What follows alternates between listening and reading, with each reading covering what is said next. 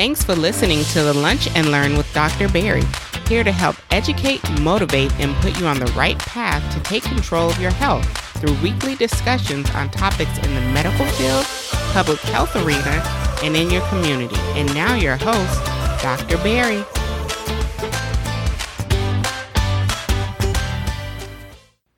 Welcome to another episode of Lunch and Learn with Dr. Berry. I'm your host, Dr. Berry Pierre, your favorite board certified internist, founder of drbarrypr.com, as well as Pierre Medical Consulting, helping you empower yourself for better health with the number one podcast for patient advocacy, affirmation, and education.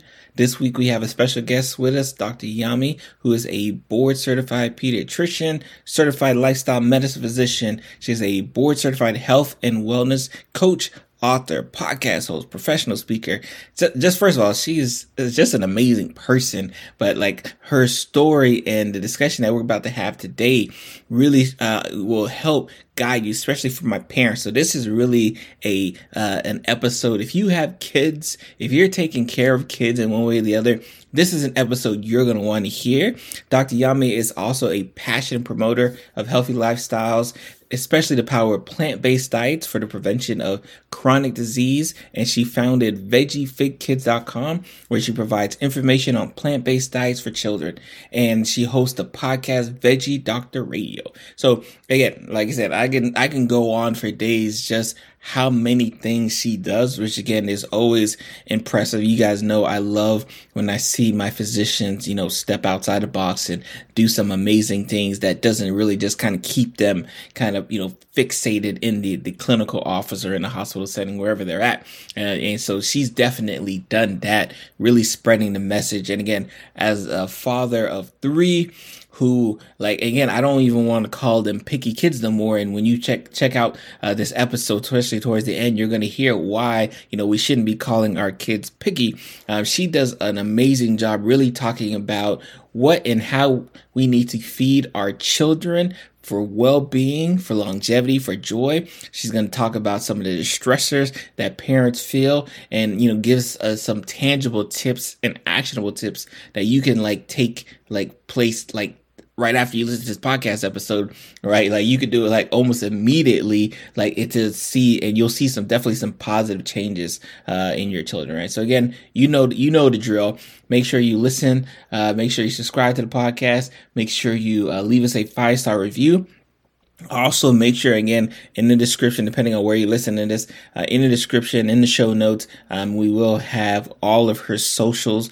Uh, she's gonna, she'll definitely tell you what her socials, the websites are. Make sure you follow her as well too. Especially, you could just go to dryami.com um, to follow and you know learn and, like I said, be be impressed uh, with such an amazing individual. Uh, so let's get ready for another amazing episode this week on the Lunch and Learn with Dr. Berry. Today's podcast is sponsored by the Lunch and Learn Community Merchandise Store, living out the motto, empower yourself for better health. And for the thanks of being a devoted podcast listener, I'm going to give you opportunity to save 10% off today's purchase using the coupon code EMPOWER10.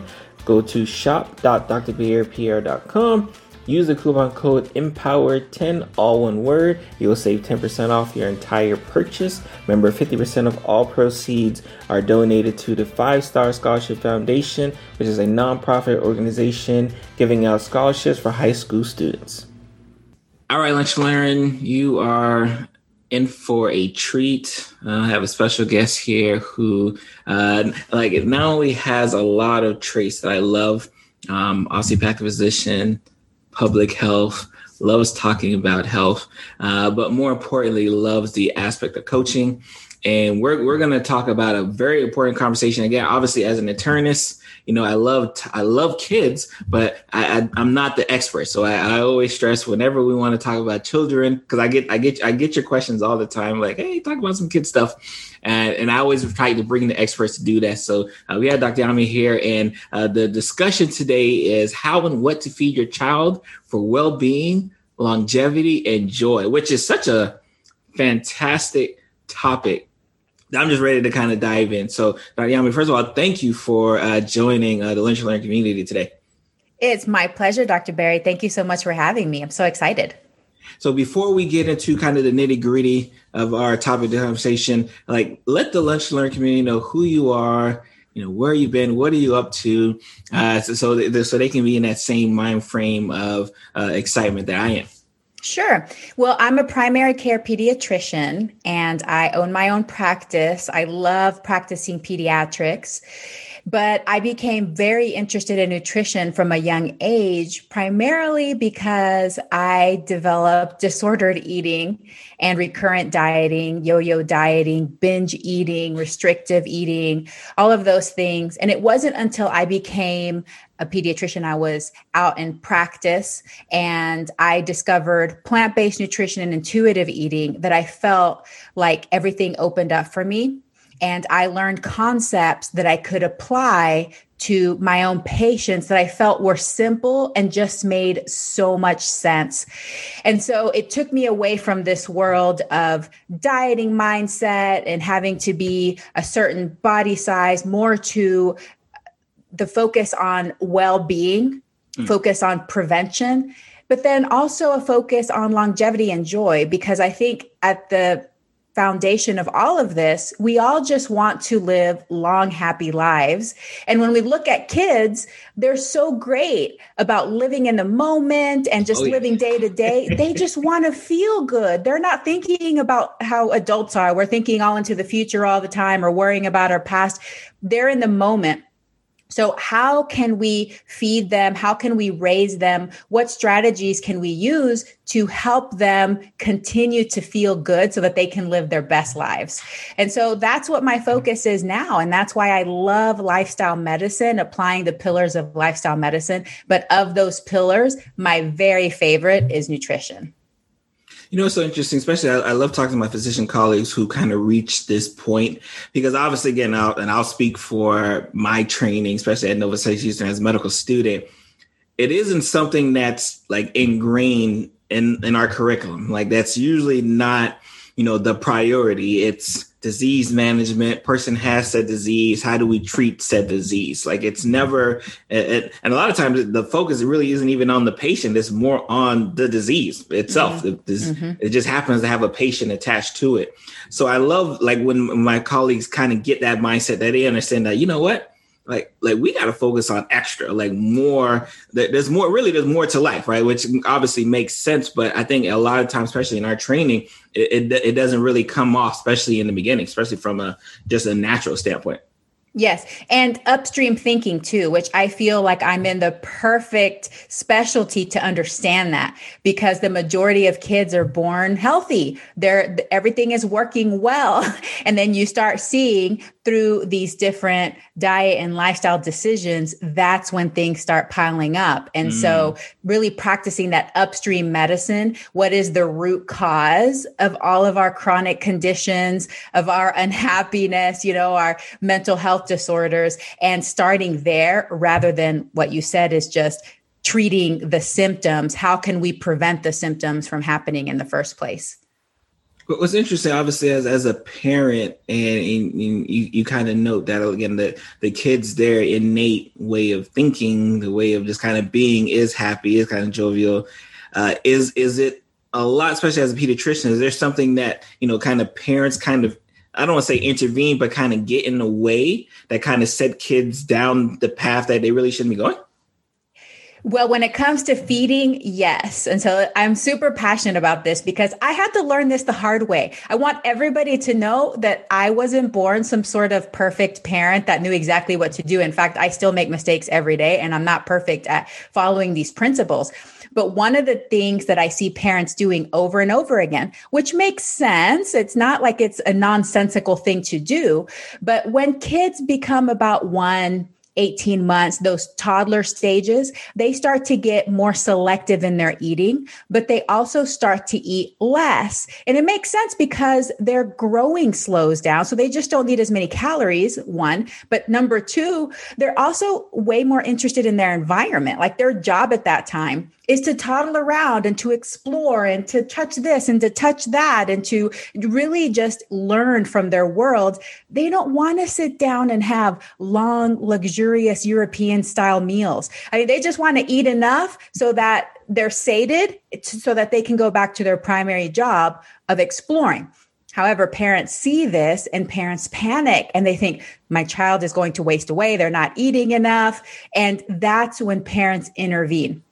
So they start telling the child, one more bite. Here's the airplane. You can't have mm. dessert until you eat this. No, mm. you can't get down until you clean your plate. And you see how those little things that parents, well meaning parents, so I'm not saying that, and no parents are bad when they do this, they're well meaning. However, that starts to interfere with a child's natural intuitive ability to sense their hunger and their fullness. So essentially, we're telling the child, I don't trust you whenever you're stopping eating because you're no longer hungry and therefore you should not trust yourself. And we do that enough over several years that by age 5 or 6 children naturally start to lose that intuitive ability to tune into their hunger and their satiety.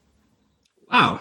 Uh, you know that's interesting especially when, when we just kind of discuss this intuitive aspect of eating. Is is that usually kind of the foundation? Like if if if it's done right like as as a child they tend to kind of bring those habits as an adult? Or is this yes. something that obviously if, if you don't know anything about intuitive eating that you kind of pick up on the fly? Like what what have what have you kind of seen from your your experience? so two things. One yes most children are born intuitive eaters and you know we know this from babies. We don't try to force feed babies most of the time which i think is good. But then we start to you know lose that trust by the time they're toddlers if instead we realize that we can support and encourage and foster intuitive eating rather than show our children that we don't trust them and they shouldn't trust themselves, yes, we can continue that intuitive eating, hopefully for a lifetime. Obviously, there's other things that can happen in life that can interfere or you know can derail that intuitive eating ability but the good news is that even if you have lost your ability to eat intuitively for decades, you can relearn it. The body is amazing that way. All those mechanisms are still in place. You just have to give yourself permission to tune back in and practice and let go of this perfectionism. But the number one thing that adults have to do in order to relearn intuitive eating is to stop dieting. Most people mm. don't want to hear that. Ooh, they don't want to hear that.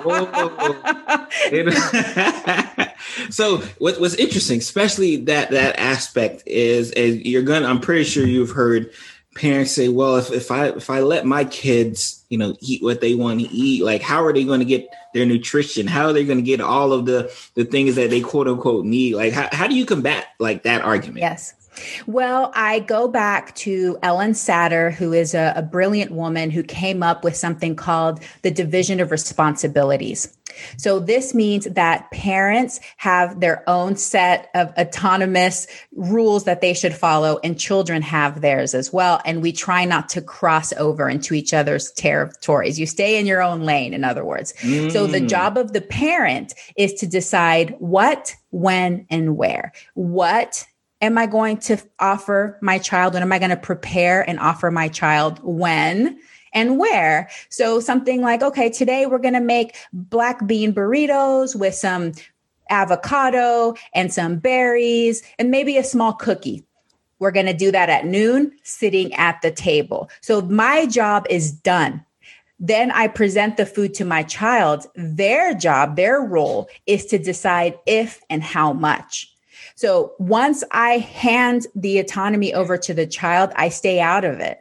And that's what happens is we cross over into, no, you just one more bite. You can't eat this until you eat that. And so we're crossing over into their autonomy. So as a parent, it is your job, especially when your children are smaller, it is your job to ensure that you are providing a variety of whole foods. It is your job. And it is your job also what I say to create a positive environment.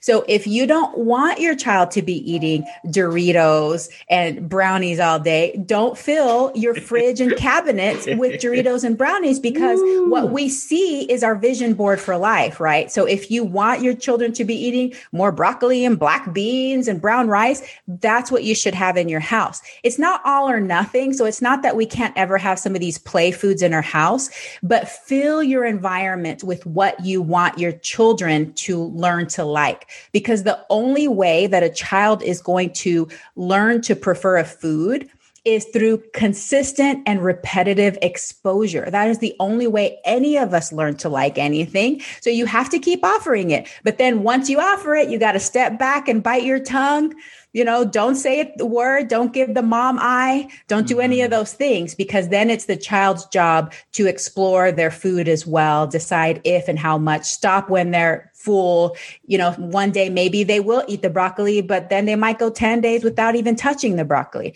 And that's just how it goes in a child's world.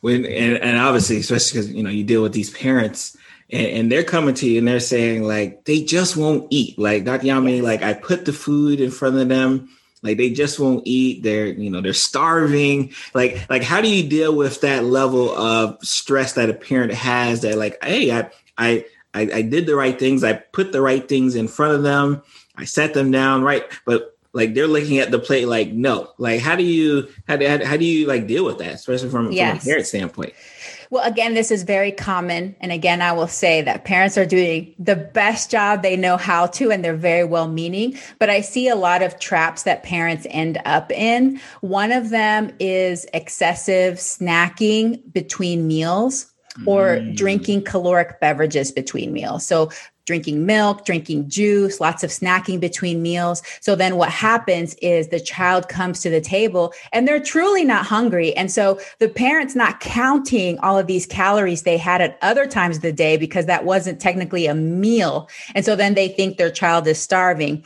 The second trap that parents fall into is they give the plate, the child's like, I don't want that, or I'm not hungry. And the parent panics and they're like, okay, okay, okay, I'll make you a peanut butter and jelly sandwich. And the kid's like, score, you know? So, and then now, it just perpetuates the habit. Like, our kid, do kids know? Like, if I, if I I fight here. You know, it's it's just psychology. You know, it's just conditioning. It's pure conditioning. It's like it's like if you know your dog knows that every time they come up to you and whine, you're going to give them some of your food. A child learns too that you know I'm not hungry enough to really want to eat this broccoli and quinoa, but I can always have a brownie, you know, it doesn't matter whether I'm hungry or not. Then they just learn that if they hold out or if they do a certain thing, you know, then they might get that reward reward, which we really shouldn't be rewarding with food because that also sets up for emotional eating.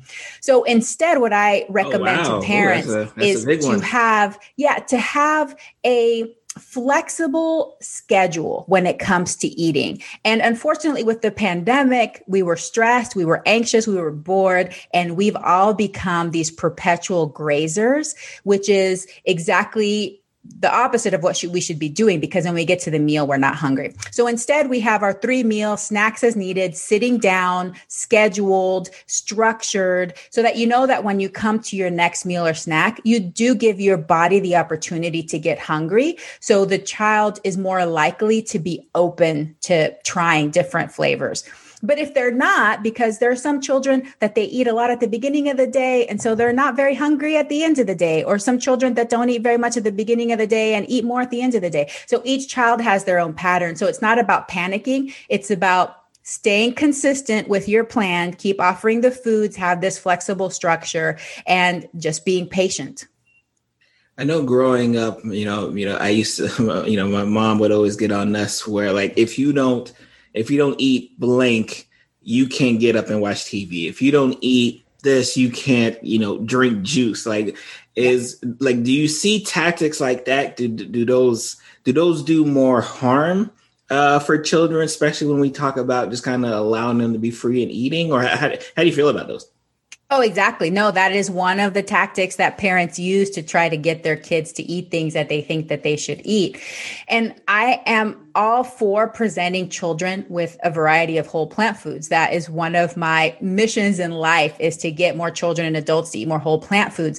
But when we do it in this kind of coercive way, then what we do is we teach children that they shouldn't tune into their bodies, that they should eat based upon other cues. I should eat based upon whether, you know, I'm going to get rewarded with something else or rewarded with some sort of play food or because I'm forced instead of tuning into my body. So it is tempting to do those things and it probably does work in some families. However, it pulls us further and further away from intuitive eating, which is such a valuable skill to have for a lifetime. So that's what I want parents to just learn that it's okay to take a step back and it's okay if your child is not the perfect broccoli eater and they don't have to eat their greens every single day. But if you actually take a step back and trust them, eventually they will taste those greens and they may even become a lover of greens. But we have to give them the opportunity to do it on their own because that sets them up for a lifetime.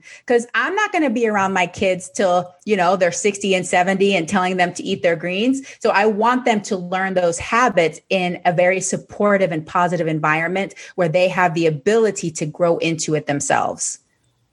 Is there any is there any tips that you have for parents who who do struggle with their kids wanting to eat good um, especially when we talked about fruits and vegetables. Is any like because obviously they're going to be stressed, right? You know, they, they may have that one. They like they'll always eat the peanut butter and jelly, but like they'll never eat the salad. And never like. Is there any tips that you have for you know, for those parents who like who want their kids to eat more leafy vegetables, whole grain type foods, but just uh, you know won't?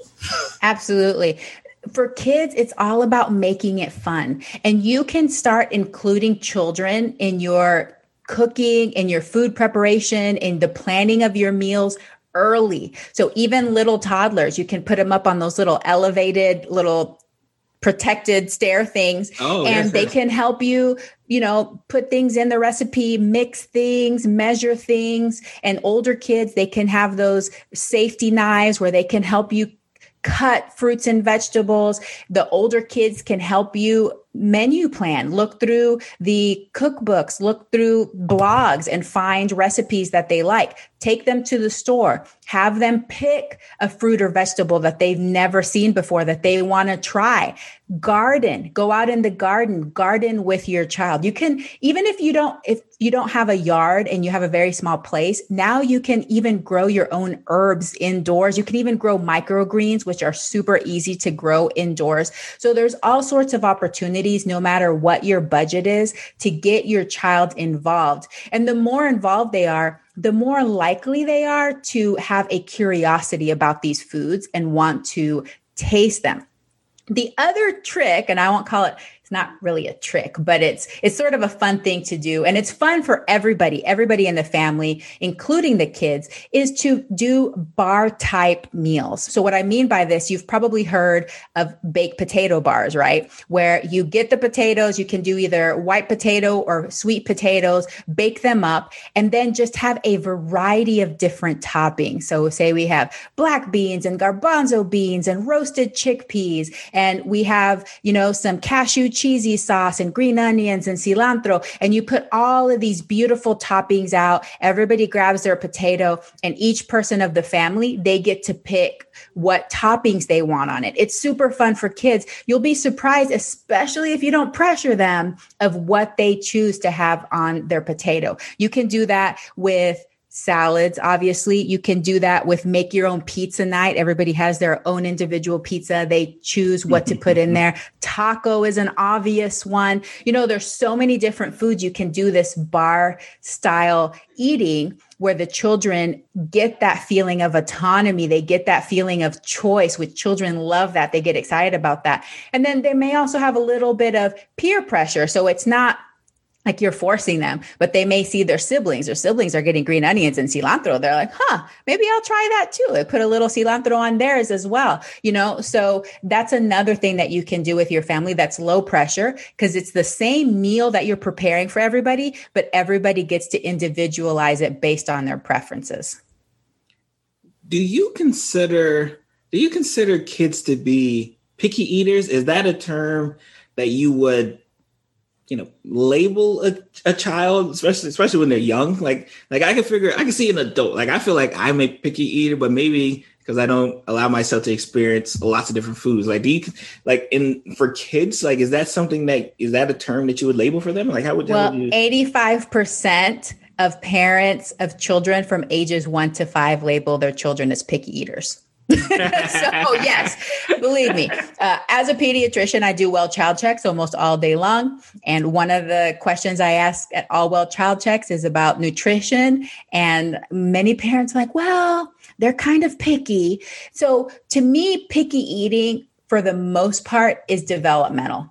It's not necessarily a thing you know? There's definitely some medical conditions that can cause extreme picky eating that we need to address. I'm not saying it doesn't exist but for the most part i think the selectivity this change in the eating patterns of children is a developmental reality.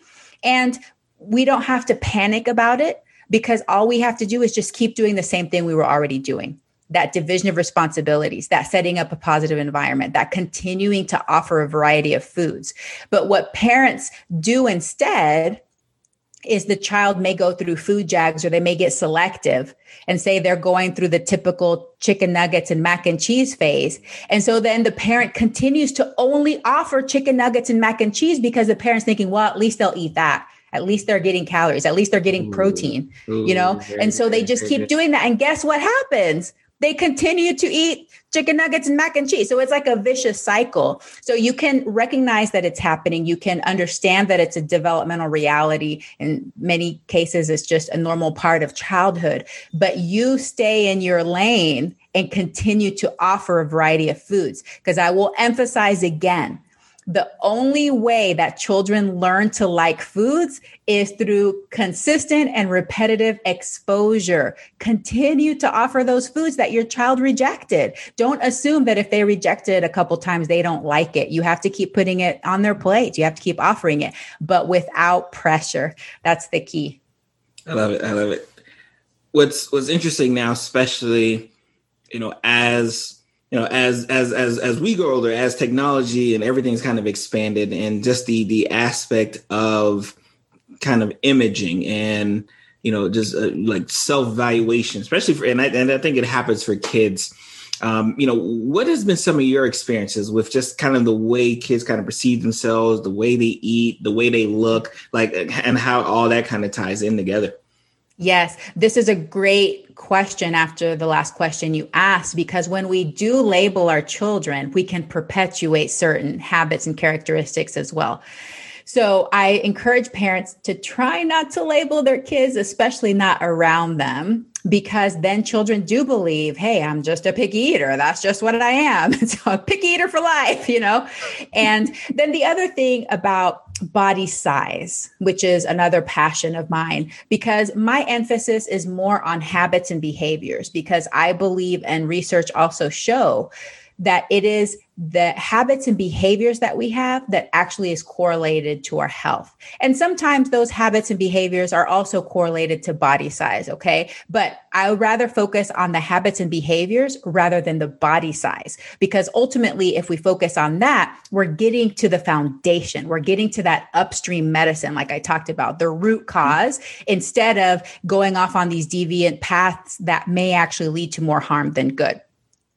So whenever we start getting worried or panicked about our child's body size, and this goes to whether children are considered too large or too small, that can also affect children. I have had children that they're probably just genetically small kids, but there's always been a panic that they're small. We've got to get them to gain weight, force feeding them, all of these things. And they come up to my appointment to my office and they're they're so traumatized about being small. I had one little kid ask me, he's like, am I too small? Am I growing? You know? Mm-hmm. And so we, we have to be very cautious about how we talk about our children, especially in front of them. And I know that it can be very anxiety provoking for parents, especially if they themselves have had disordered eating or body dissatisfaction, body dysmorphia, any of those things. But we do have to be cautious. And instead, let's focus on those habits and behaviors. How can we optimize nutrition, movement, stress reduction, sleep,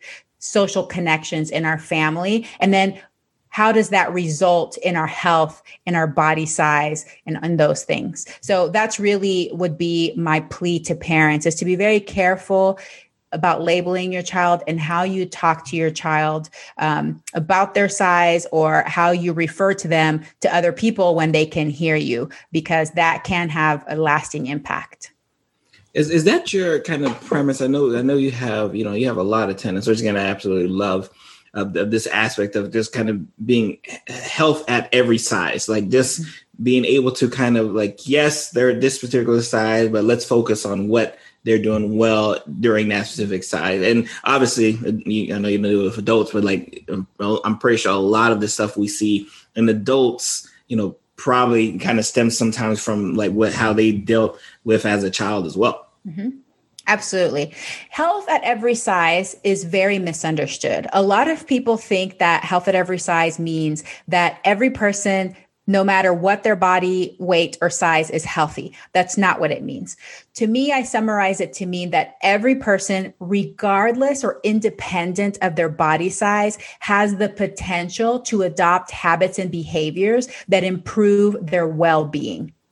That's what I take it to mean. I love it. And it also helps us understand that we're not clones we're not all going to look the same. We're not going to be the same heights. We come from different ethnic backgrounds. I mean, I just look at my ethnic background, the way that my people are shaped. It's different from other ethnicities, other peoples. And so mm-hmm. it's an understanding that, first of all, we're not supposed to look the same, but we are raised in different environments. We may have different socioeconomic statuses, and this all affects our body weight and size. But regardless of that, no matter where you start in your body size, whether you're a smaller person or whether you're a larger bodied person, let's get to these habits and behaviors and how can we improve our well being because right now the belief in our society is you can't be happy and you can't be healthy unless you are at a normal weight.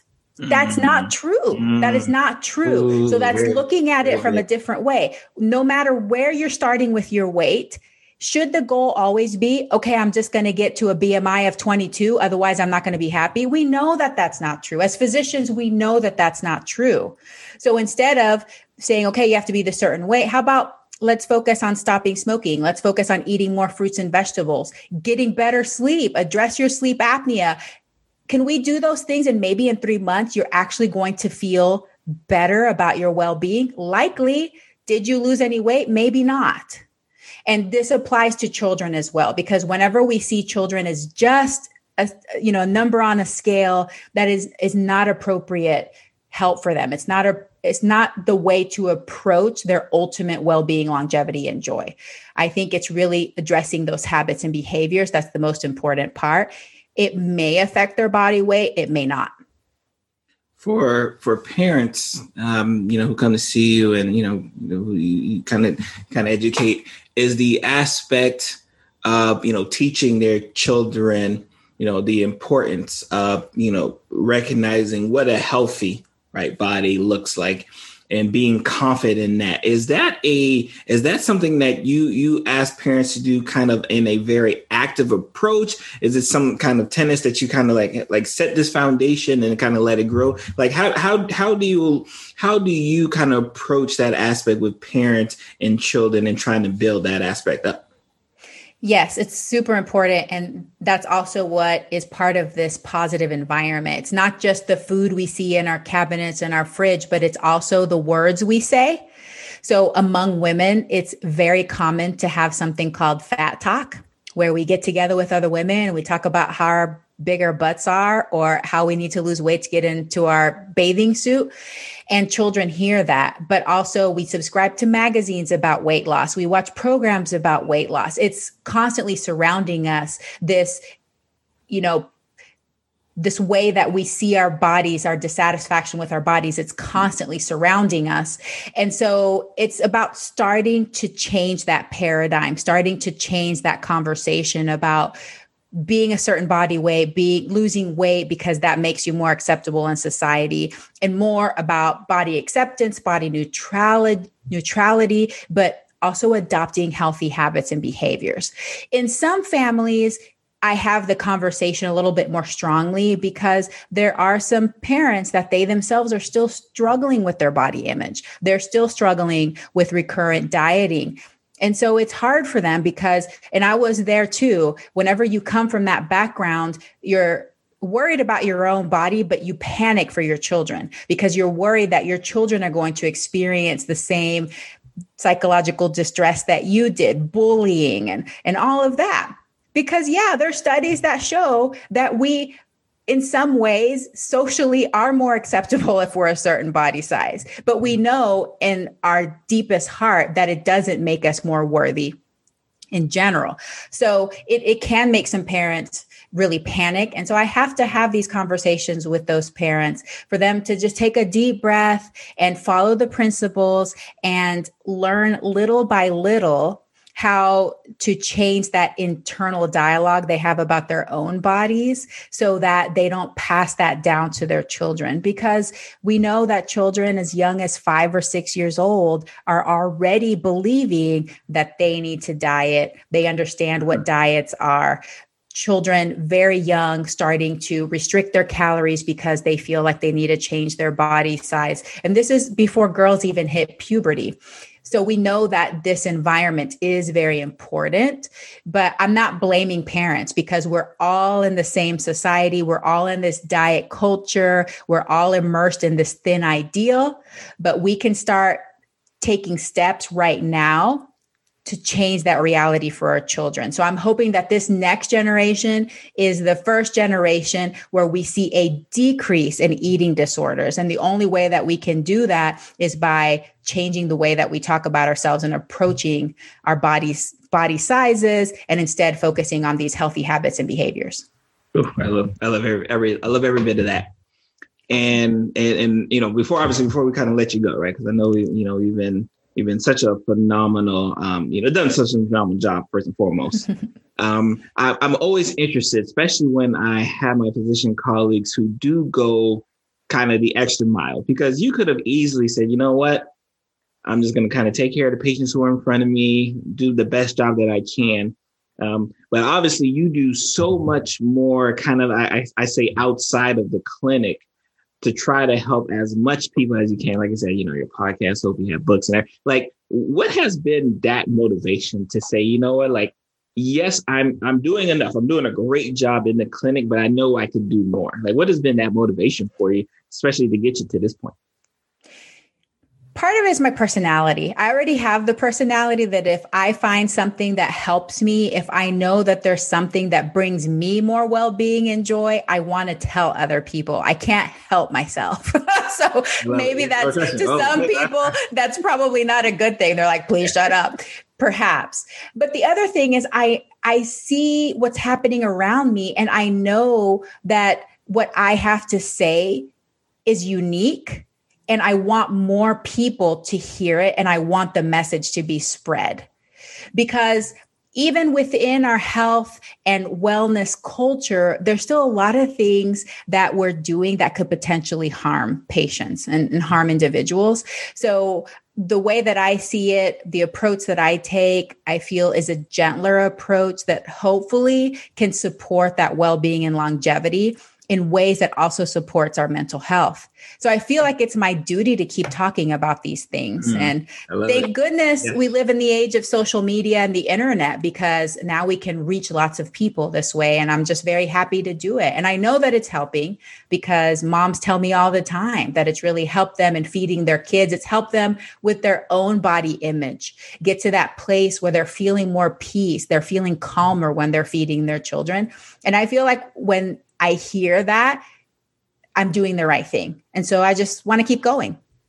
You, know what's you know what's so special about especially what you're doing is that I think uh, and again I might be biased because I'm an internist and I focus on adults. Um, I see a lot of the, the, the foundation of what you're teaching and you know what what you're kind of expounding and really telling the world but like it, it typically is kind of focused on the adults like like mm-hmm. like now that you're an adult this is the stuff that you need to worry about this is stuff you need to do and and i think it gets lost uh, like you you kind of mentioned which was kind of sad as early as five years old kids are mm-hmm. starting to experience you know things that again i remember like i'm trying to think what was i thinking at five years old i definitely was not thinking like that definitely was not in my forte. I probably was. I forget. It was probably sure it was a video game or something. I was thinking about. like the fact that kids are having to really think about this and process this at such an early age.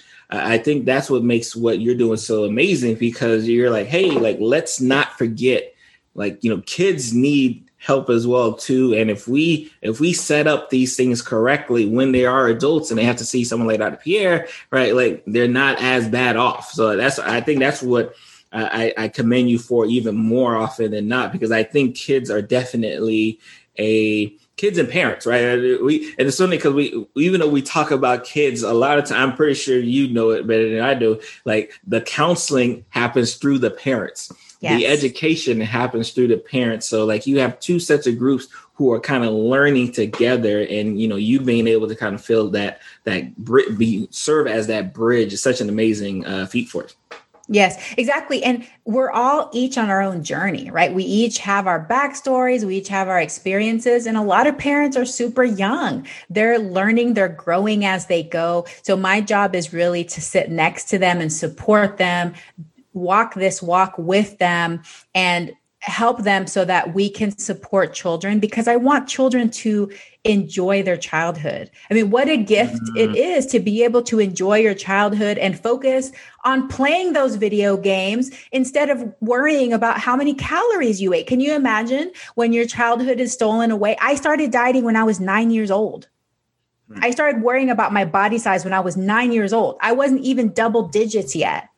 So if I can save one child from having to obsess over what they're eating, the size of their body, their weight, that's a success, you know, because childhood is so, it's such a glorious time. I love it.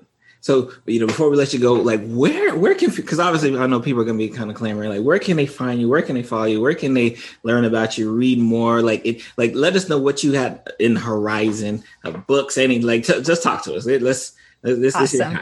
Thank you. So on social media, I'm most active on Instagram at the Dr. Yami. For those people who have hopped on to Clubhouse, I, am on there at least a few times a week, also at the Dr. Yami. My podcast is called Veggie Doctor Radio. You can find it on all podcast players. I mostly focus on plant based nutrition, lifestyle medicine, but have really interesting guests. And my book is called A Parent's Guide to Intuitive Eating how to Raise Kids Who Love to Eat Healthy. You can find it in paperback, ebook, and audiobook, which I narrated myself. So if you're liking the sound of my voice, then maybe you can pick up the audiobook.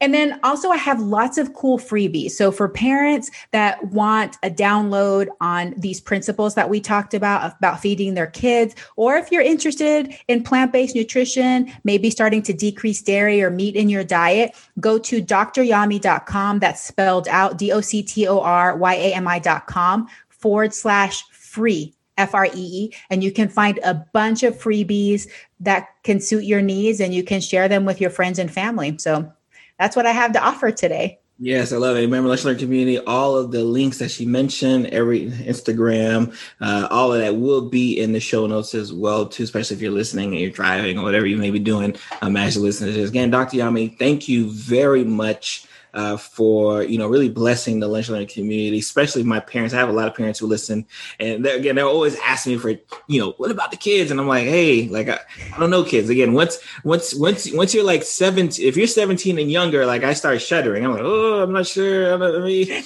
let me let me let me pass this on. So uh, thank you again for joining us, really blessing us, and really educating us. Again, dropping some you know some amazing facts uh, that should really get you know, again, I'm a parent. I'm a parent of three, and and, and I have, you know, I have what what I would think is a picky eater. But now, now as you speak, I'm like, you know what? Is she a picky eater, or am I really not giving her a lot of choices to eat? Like mm-hmm. that's that's a big like. Uh, as you're talking, I'm like, hmm, you know, I need to start. I need to start expanding my my daughter's uh, palate yeah. Well, Dr. Pierre, thank you so much for everything that you do. And I'll just say, as a pediatrician, I know that my patients might make you shudder, but your patients make me shudder. So I'm so thankful that there's internists. My husband's also an internist. So thank you for what you do. And thank you for having this podcast. And I had a blast. So I'm happy to serve. And anything that anybody from your community needs, I'm happy to help them out. But I really appreciate being your, your guest today. So thanks. Thank you for coming to the end of the episode. It is yours truly, Dr. Berry Pierre. I want to give my undying thanks to you for your support. Just getting to the end of the episode means that you at least enjoyed today's episode. Hope you were empowered by today's episode. Please remember to share this episode with at least two people that you know that would be greatly affected if they did not listen to today's episode. And if you have not already done so, subscribe to the podcast. Leave us a five star review, especially on Apple Podcasts or wherever you can leave a review. Leave a review there because your support is so, so, so, so valuable for what we're doing here on the Lunch Learn and everything with Pierre Medical Consulting. And if you have not done so, go ahead and join the list serve. To join the list serve is very easy. Just grab your phone right now. I'll pause. Join the list serve. You want to text Lunch Learn Pod. This is all going to be one word Lunch Learn Pod to 44222 and you'll be on the list serve. You'll know exactly when new episodes are coming out. You'll know about new episodes before they actually come out because I usually tell my list serve members, hey, this is what I'm working on. These are the guests that you should expect to hear for the week on. Thank you guys. You have a blessed day and I'm going to see you guys next week.